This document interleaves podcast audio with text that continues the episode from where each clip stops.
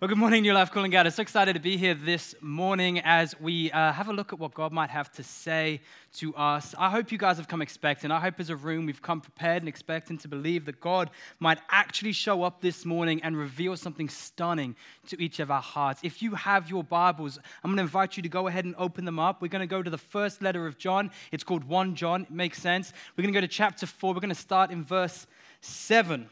Now, whilst you do that, if you haven't met me before, my name is David Schembri. I get the joy of being one of the pastors in this community, and it is absolutely an amazing privilege to be here um, and to be wrapping up our four week Christmas series. Now, we, we are in a series right now talking about the things that Jesus brought into the world and made possible for us today because of who he is and what he did. And the first one we spoke about was peace. And, and, Scott taught us that, that peace isn't just the absence of conflict, it's this Jewish word, shalom, and it is the presence, this eternal presence of flourishing and thriving. It happens in our souls, between each other, and between us and God. And then week two, uh, uh, a lead master, Mike, came down and he taught us about joy. And he said, Joy isn't happiness. Happiness is based on happenstance, it's based on what's happening around us. Whereas what he, what the Bible promises, what Jesus brought in was joy.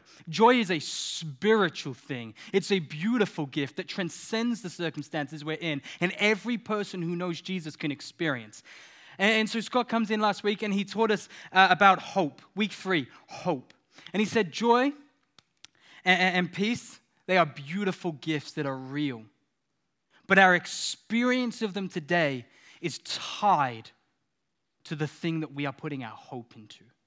We are limited in our experience of God's blessings and goodness by the hope, by the object of our hope. And He invited us to see with clarity that God has made a promise that we can count on, that we can trust, that we can build our lives on. And it's not just wishful thinking, it's a guarantee. We're just waiting for it to happen.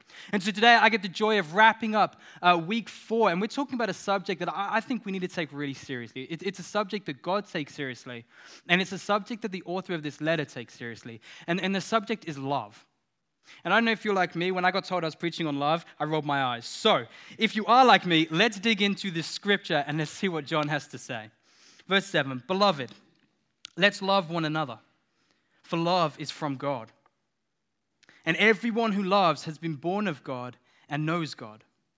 The one who does not love does not know God, because God is love.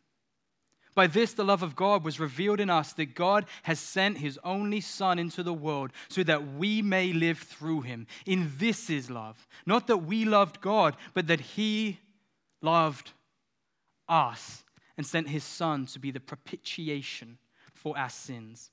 Beloved, if God so loved us, we also ought to love one another. No one has ever seen God, but if we love one another, God remains in us, and his love is perfected in us.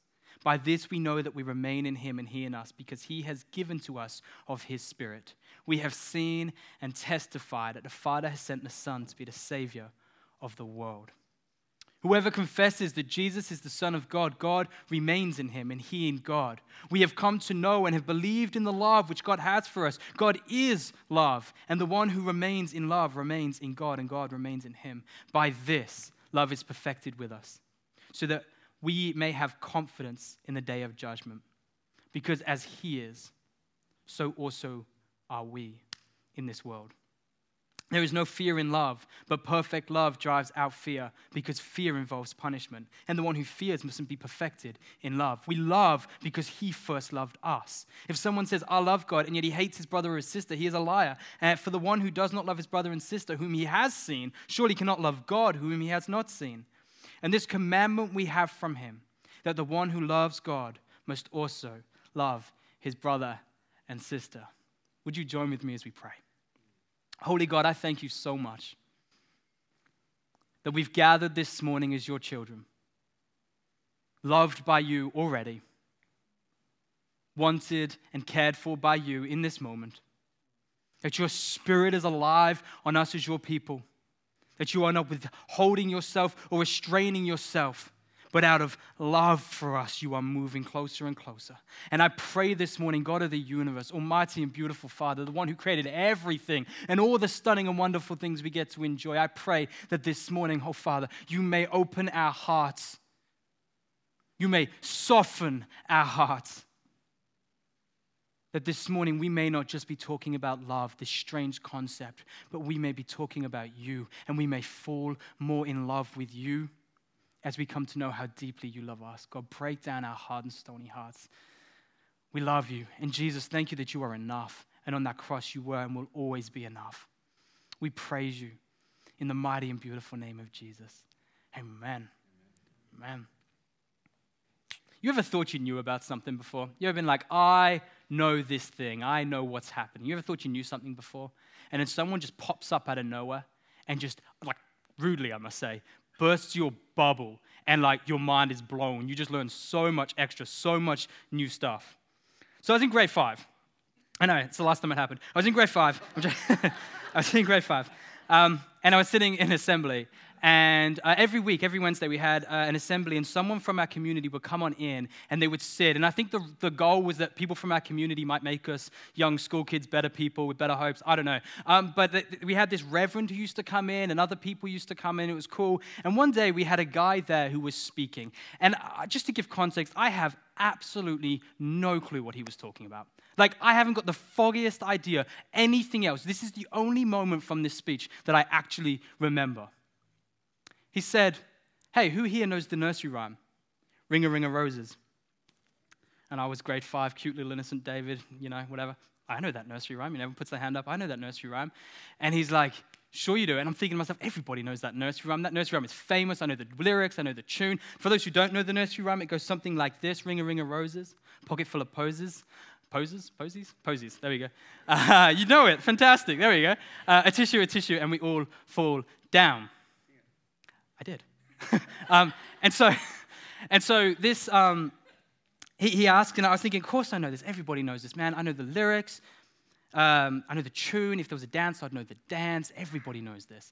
And he, everyone's hands up. Yep, everyone knows this one. Great. And he goes, how crazy is it? And we grade five, grade fours, whatever. We sit in the room. We're going, it's not that crazy. It's about a guy who likes flowers and he falls over in the grass. It's not that crazy, you know.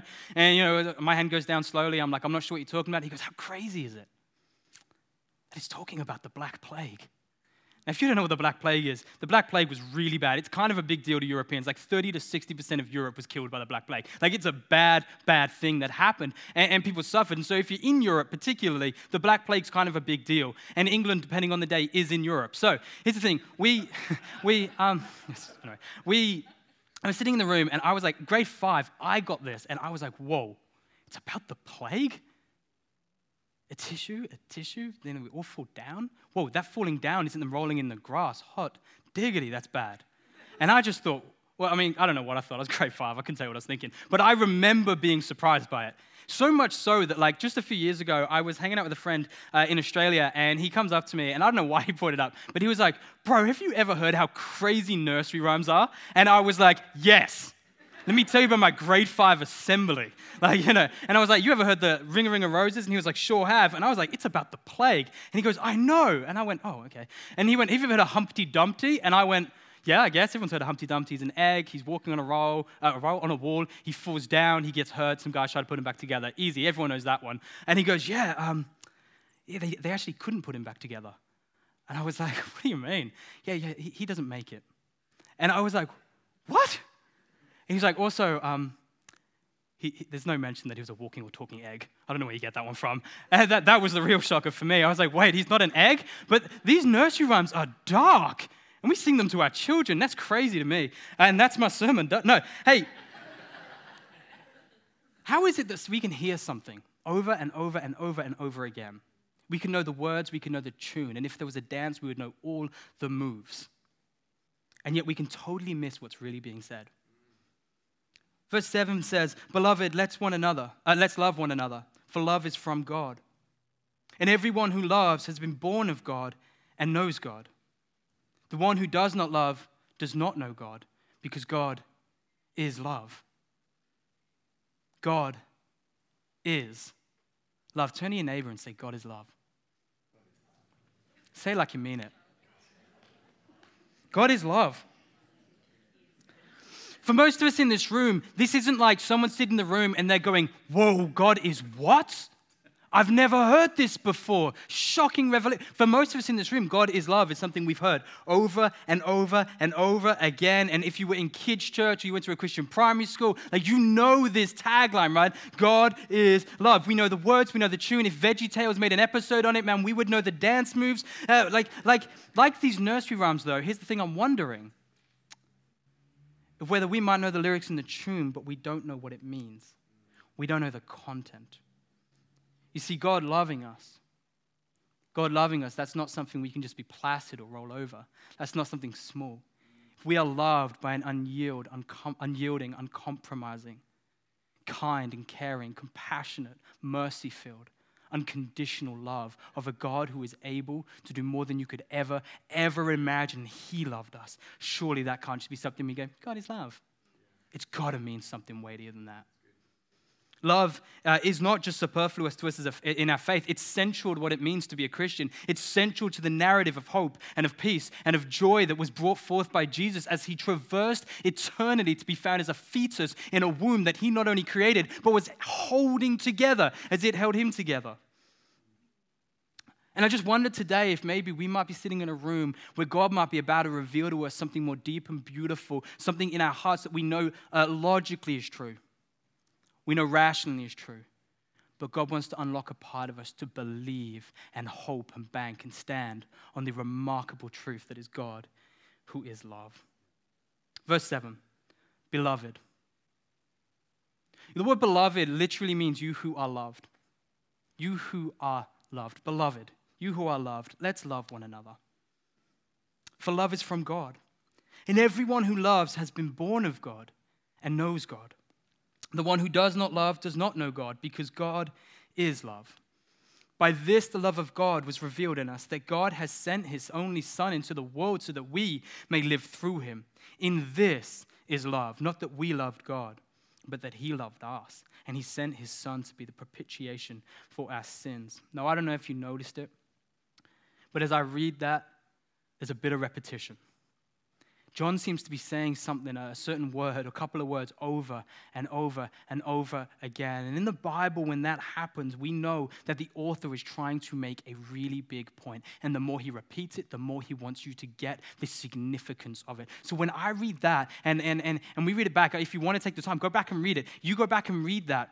It says love so many times, I almost forget if I'm saying the word right. You know, when you say a word so many times, you forget if you're saying it, right? I almost forget how to say the word because he says it so many times. And and it seems like what John's trying to do is ensure that a no one can ever read this letter without leaving, experiencing and being filled and challenged by the significance and centrality of love to that which God has done.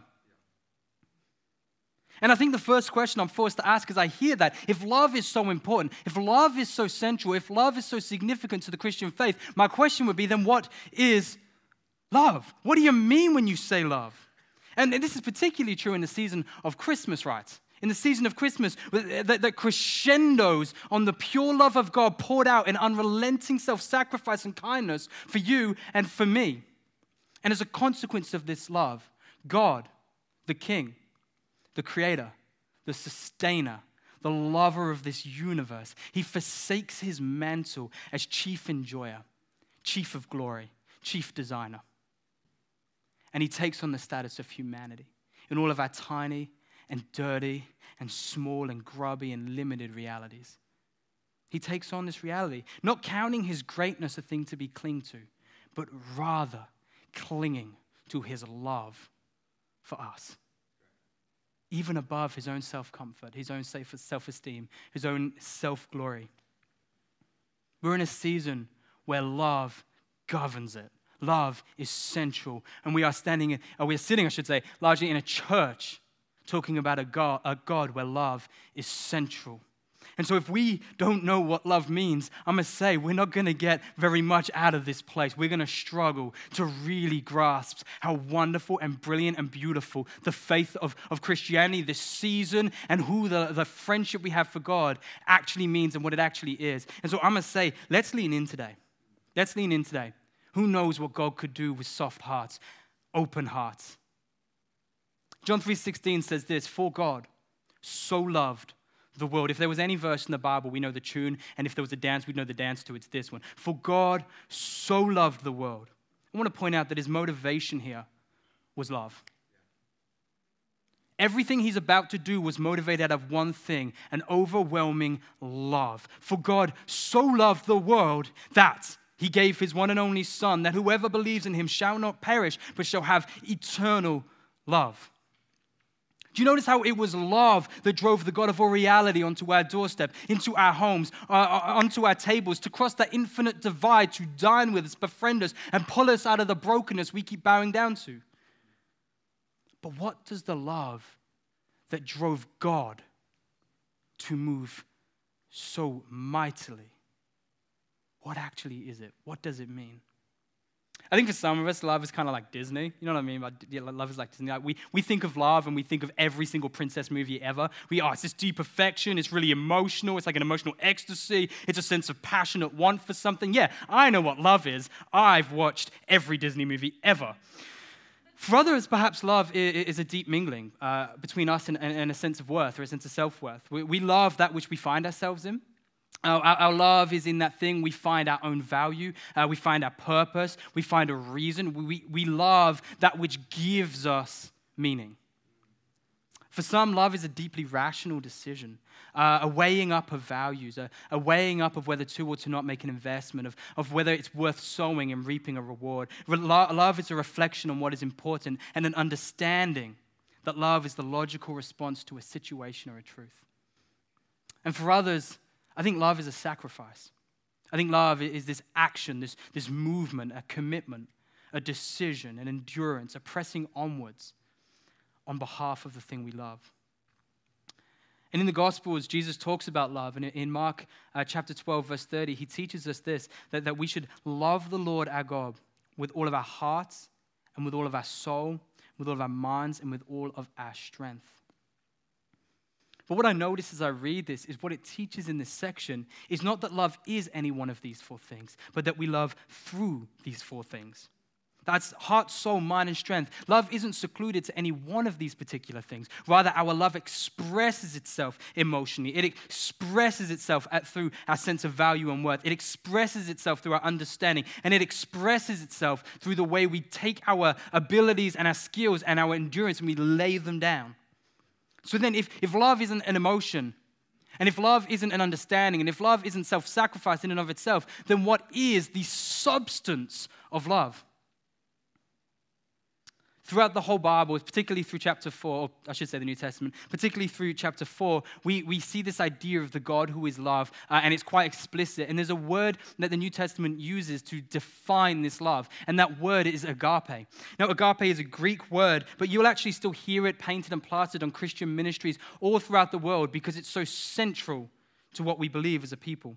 And the word agape, it, it literally translates to both the word, uh, to, to an intermingling of the word affection and benevolence. Affection and benevolence. It's, it, it, it's, in other words, an abundant celebration for the thriving and goodness for the object of our love. We want to see it win. We want to see it do well. We want to see goodness abundantly thrive in that person or that thing's life. We love it. John Mark Comer uh, says it in this way, and I do love the way he words it. He says, Here's my best shot at a definition of agape love it's a compassionate commitment to delight in the soul of another and to will that a person's good ahead of your own, no matter the cost to yourself. Love is the desire not to take, but to give. It's the settled intention of the heart to promote good in the life of another to see the beauty inherent in another soul, and then help them come to see it as well. This is love. This is agape.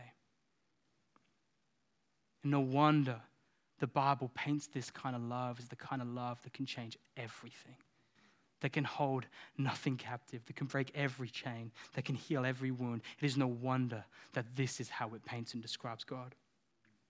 This is God's love for us. It's a compassionate commitment to our good. You see, it says that we love because first God loved us, which means the love we return to God is only the love he first showed us. And Jesus says the love we're meant to return is this love that we do it with our soul and with our, uh, with our heart, with our soul, with our mind, and with our strength. And what that teaches us is this that God's love for us is with his heart, it's with his soul, it's with his mind, it's with his strength. What does this look like? It's a love that manifests in him emotionally rejoicing and delighting over us. Zephaniah 3:17 shows this beautifully. It's a love that manifests in him pouring purpose and worth upon us in such wonderful ways. Ephesians 2:10 says that we are his art piece, his workmanship, something he would hang on a wall and sign, and he's given us a great purpose as well.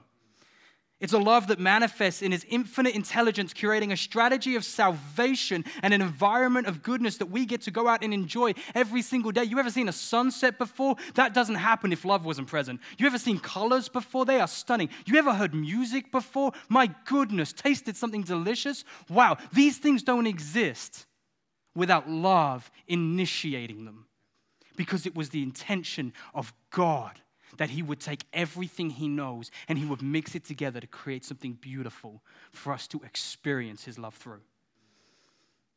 And it's a love that manifests in him enduring our failures, persisting in his strength, to love us, to conquer our dying parts, and to wrestle our very being from the reins of brokenness that we seem to keep handing those reins back to brokenness, right?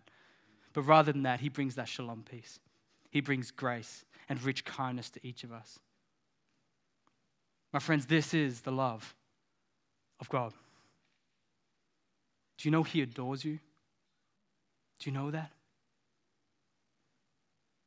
He guarantees that you are a richly valuable human being. Not just for what you do, don't get mixed up. It's who you are, it's, it's what He made you to be. Do you know God enjoys your presence?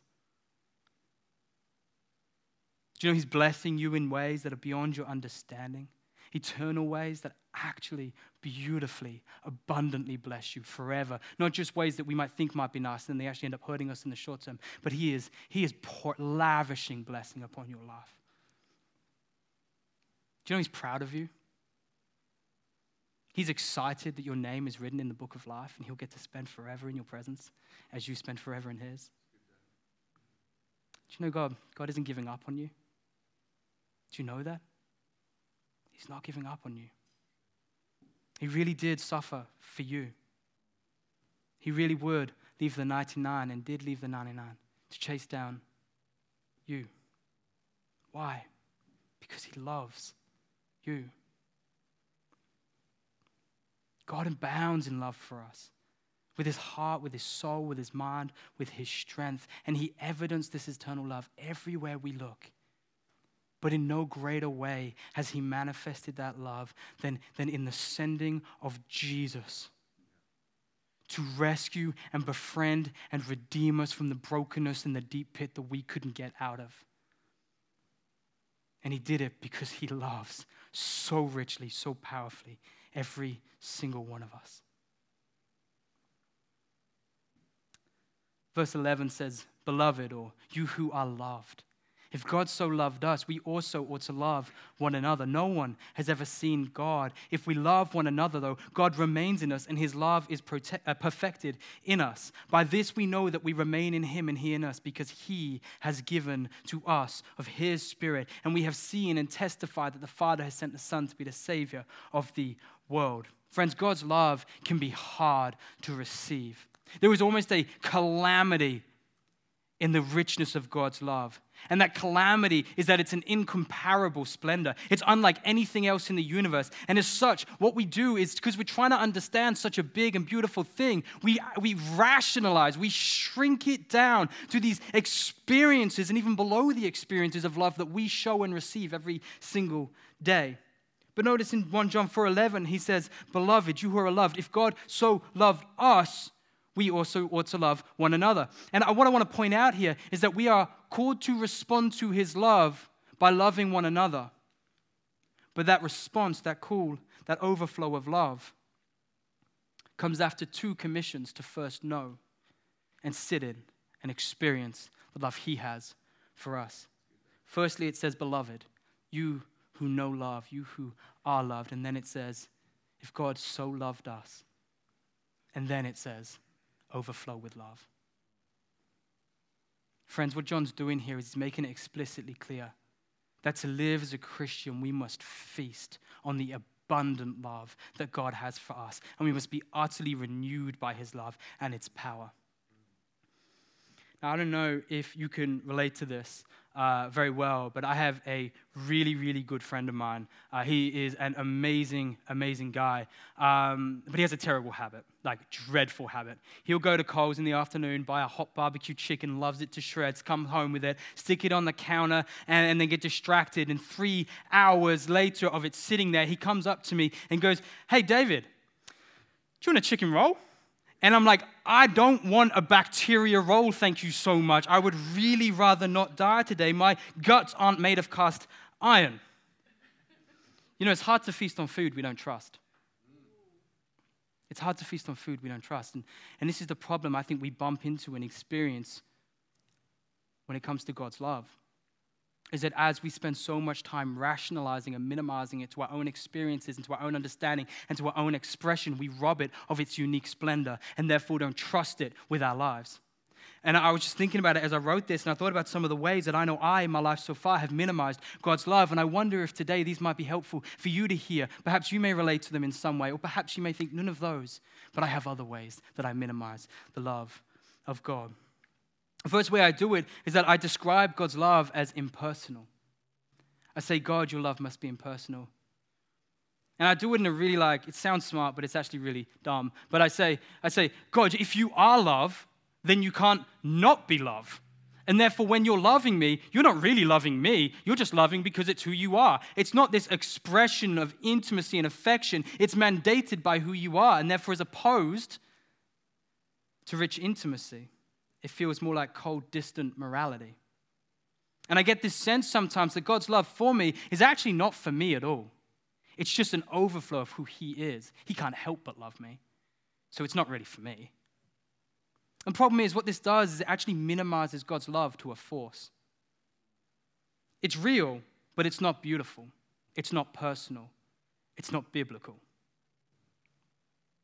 Or sometimes I don't make it impersonal that way. Sometimes I just skip the logic and go straight to my heart. And I'm like, you know what? I do believe that you're love. You say it, I believe it. Whatever. You are love. And I believe that everybody I know is loved by you. But I also believe that I'm different. God, I'm more sinful. God, I'm, I'm, more, I'm more broken. I'm more dirty. I'm more wounded. I'm more unlivable. God, I, I believe that you're love, but I don't believe that you could love me.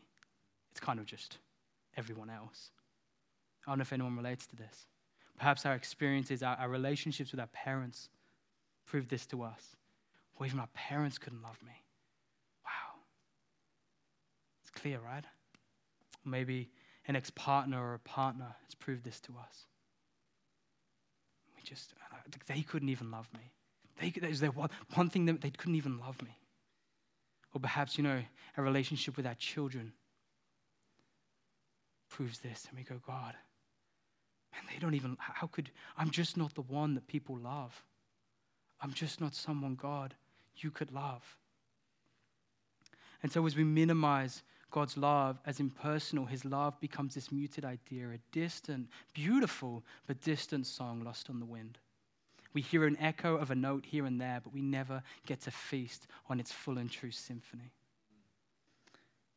Make it impersonal. Second thing we sometimes do when we try to minimize God's love is we make it insufficient. Something along these lines, maybe you'll relate. I'm sure He loves me. I'm sure He loves me. Sure, I'm certain of it, confident, whatever, He loves me. But that doesn't change the fact that I just keep sinning, that I keep failing, that I let Him down over and over and over again. He might love me, but that love, it just can't be enough to overcome His disappointment for me. Anyone relate? This love, it can't be sufficient enough to abound in goodness, right? He must see me as dirty. He loves me, but he loves me reluctantly. I mean, just look at my prayer life or my Bible reading life. I sit down and I go to spend time with God, and it doesn't matter how much I try and strive, I just feel like He's not speaking to me. I just feel empty. I feel why, and why would He want to speak to me? I just keep letting Him down. But in this, what we're doing is we're minimizing God's love to an exchange, a purchase, an acquisition, something that we're actually just too morally bankrupt to afford. And the third way we minimize or rationalize God's love away from what He proclaims it to be into something we can understand is we say it's incongruent. You know, say it all you will, but where was God's love when? Where was God's love when I was going through this? You know, theology might say he loves me, sure. The Bible might be a love letter, whatever. Jesus might be love on legs, but if God loved me, how come I went through this thing? Why didn't he step in and stop it? Why has this been my story? Why has this sickness continued to exist in my body? Why did I lose that person I love? Why did that thing not work for me? Why am I still in this situation? God, if you loved me, how come? You know, we can find his love and the expression of his love theologically true, but still at the same time deeply incongruent with our experiences of reality. And if we can't experience the reality of it, surely how can we be expected to believe it?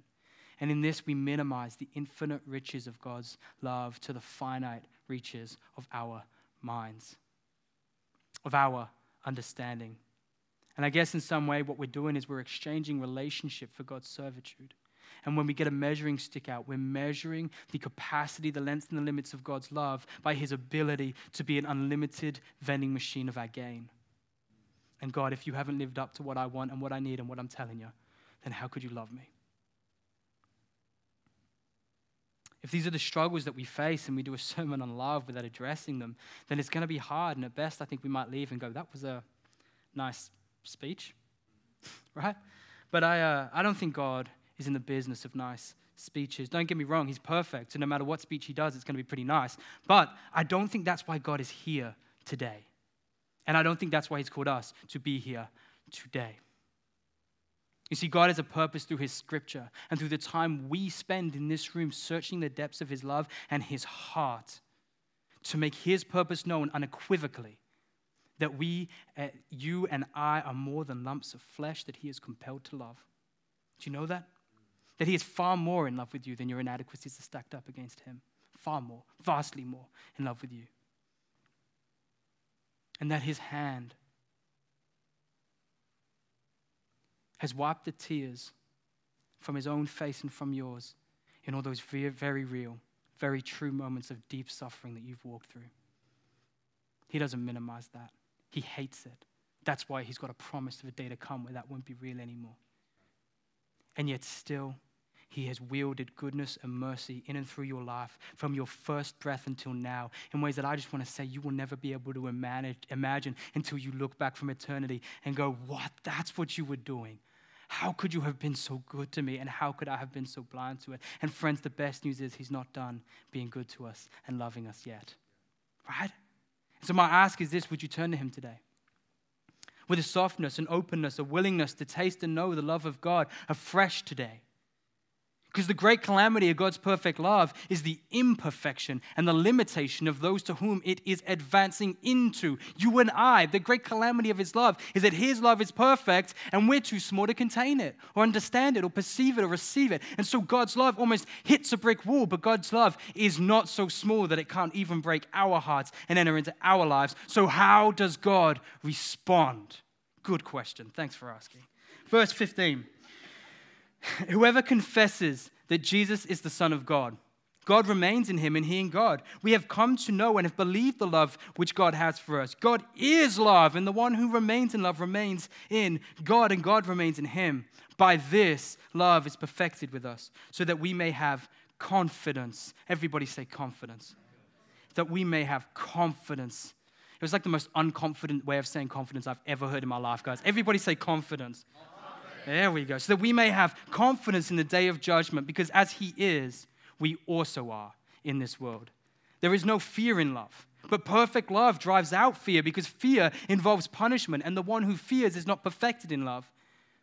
We love because He first loved us. If someone says, I love God, and he hates the brother or sister, he is a liar. For the one who does not love his brother and sister whom he has seen cannot love God whom he has not seen. And this commandment we have from him that the one who loves God must also love his brother and his sister. How does God respond to the very real, very true doubts and fears that make it hard to feast and to enjoy the rest of his love? Let me tell you how he doesn't respond. He's not in heaven shocked. He's not like, oh, you what? God's not in heaven shocked. He's like, Welcome to humanity. You made it. Good job. I mean, we look back at biblical characters. Go and have a look at Moses. It's like, you think Moses trusted the love of God? Go back and read that story. He doesn't want to go because he's like, God, you're going to let me down. You can't use me, right? Go and read Abraham's story. Go and look at, go and look at King David, right? Read a psalm or two, man. He is continuously wrestling with what he knows to be true and with what he feels to be true, right? Or go and look at the, the life of Paul or the life of Peter. Welcome to being a part of the church. Welcome to relationship with God this side of eternity.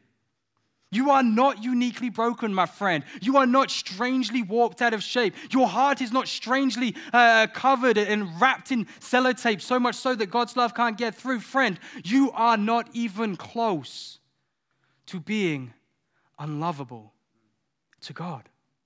My friend, please hear that. God knows your name. He knows your story. He knows your failures. He knows your passions. He knows every reason that you might have for shame. He, friend, what He does when you come back to Him, and we see it in the story of the prodigal son, He pulls out the cloak, He pulls out the garment that represents you as a son or a daughter of Him, and He puts it on your shoulders. And then He says, Welcome home. He goes to the drawer and pulls out the family ring and puts it on your finger and says, Welcome back my beloved child. Then he goes ahead and celebrates welcoming you home. For once you and I, his children, were lost, but now we are home. And what does God do at the end of that story? He parties.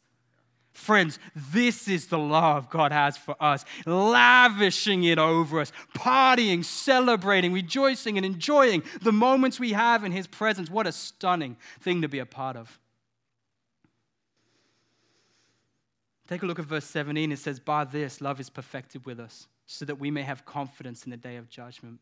Because as He is, we also are in this world.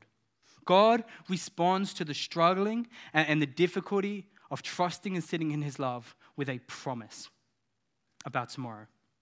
With a guarantee that a day is coming when we will taste the love He has for us without obstruction Friends, a day is coming when we will stand before God and our judgment will be dealt with. When that broken and twisted and darkness in your soul, all the bits that minimize and warp God's love, all those bits inside of us that are insecure and can't quite receive it, all those bits inside of us that don't know how to overflow with love, a day is coming when all those bits inside of us will be taken and dealt with. And there will be peace. And there will be love. And God's love will overflow within us unobstructed. Judgment will be dealt with. Because of Jesus, because he loved you, and because he loves me, and because he loves the world, we can stand. And it, it's, not, it's not based on how good we are at receiving his love. How good we are at receiving his love is not going to change how thick and overflowing and saturating his powerful and beautiful love is as it pours over us over and over and over again. Friend, think about it this way. If a parent has a child and the child struggles to know that their parent loves them, they're not going to go, Well, you exceeded the love I was going to give you, so now, boom, I don't love you anymore, right? That's not what a good parent does. And if you do that, don't. Um, the, the, the answer is, You're like, You don't know I love you? Mike, I'm so sorry and they pull that child into the most warm and intimate and emotion overflowing embrace. That is what a loving parent does. And if that's a loving parent on earth, I can only imagine the love with which God has for us. Friends, we are children of God, and because of Jesus, all of that beauty and wonder and goodness of Jesus is actually in us. It says, as He is, we also are in this world. Friends, when we look in a mirror and we see something that God can't love, let me tell you what, Jesus, what, God sees. Someone not only he already loved, but someone he currently loves. He sees Jesus. He sees you. He hugs you. He cares for you. And we look in the mirror and we go, I just don't see someone that, I, that could ever be the kind of person that God could turn to with soft eyes and embrace. I'm going to tell you this right now God is turning to you with soft eyes. And all your failures and all your shame once were, He sees Jesus. As He is, as He was, we are in this world. But what about today? See, God gets it. He gets that it's difficult. But he doesn't say just forget about it, don't try and feel my love. He actually has this invitation to us to, to trust him, to muster whatever faith we can muster in this very moment right now, here now, today, and to let him in and receive and believe in his love more deeply with whatever we can. And God answers our rationalization of his love, uh, our fear that it's impersonal, our fear that it's insufficient, our fear that it's incongruent. And he responds not by saying, How could you? He responds not by minimizing our suffering, but by saying this here Child, let, let, let me show you. Let me lead you to the rich place of love that I've set aside for you to dwell in. Let me show you. And today we choose, as He makes this invitation, even right now, whether we reply with open hearts and we turn our attention towards God's love and, and, we receive it as He lavishes and overflows it in our souls and our hearts and our minds. And He does it in all the strength and all the, in all the ways of love that He loves us. He's doing it right now. And maybe you think to yourself, God doesn't love me, I don't feel it. My friend, your feelings are not the only way God is loving you, and He does love you in that way. Let me tell you. But He loves you so abundantly more. And in this moment, in this room, right now, God wants you to know that He loves you. And he is not done, not even close, showing you that. An amazing author by the name of Henri Nouwen says at the end of his book, The Return of the Prodigal Son, he says, Now I wonder whether I have sufficiently realized that during all this time, God has been trying to find me, to know me, and to love me. The question is not, How am I to find God? But how am I to let myself be found by Him? The question is not, How am I to know God? But how am I to let myself be known by God? And finally, the question is not how am I to love God? Rather, it's how am I to let myself be loved by God? Friends, over this Advent season, it's a time we get flustered, distracted, and busy, and things get annoying, and you know, it's hard. But I believe that today, I believe in this Advent season, God is also asking us to create time in our lives to beckon us aside from the busy into the quiet place with Him, to do nothing more than let ourselves be found and be known and be loved by Him. And I wonder how, as we do this, I wonder how, as we receive the overflow of His love, I wonder how God is going to go and fill and meet and overflow the cup of love we have, so much so that people in our world are seeing it. That we may just find it easy to choose intentional love to our neighbors, to our families, to people we know, to people we don't know. Friends, this Christmas, God is not done moving. This isn't a celebration of something God 2,000 years, God, something God did 2,000 years ago alone. It's a celebration of something God has done through history.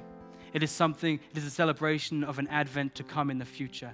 And friends, it is a celebration of how God is still traversing the infinite divide to enter our lives and our rooms and our hearts this very day, every day and every moment. And He wears, and, he, and He's saying, Will you turn? Will you repent? Will you open your heart and just let me in? Will you accept my love? And so we're going to pray. Once we pray, we're going to respond in worship by declaring about the love of God. But I invite us as we pray to really, not even really worry about what I'm saying, but to turn our attention and our minds and our hearts and our, and our soul and our strength with all that we can towards God right now. And this might be uncomfortable, this might be hard for some of us. I'm going to say, try it anyway. Turn to Him and say, Lord, you love me. Wow. I'm here. I want to know it.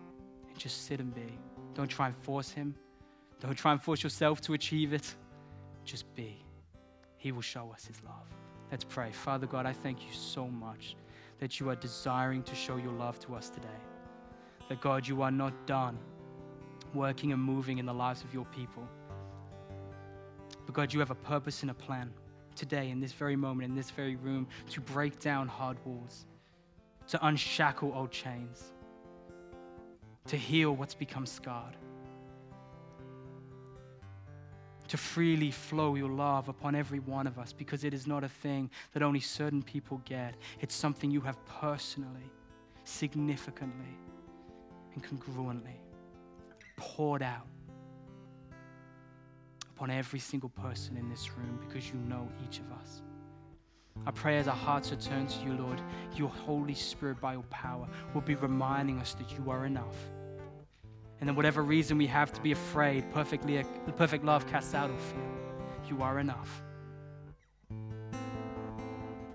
And I pray you could begin the work of overflowing our cups to know how deep your love is. And more so, we may be excited by the fact that any love we taste today isn't even scratching the surface of the love you have for us, that your love for us is infinite and unending.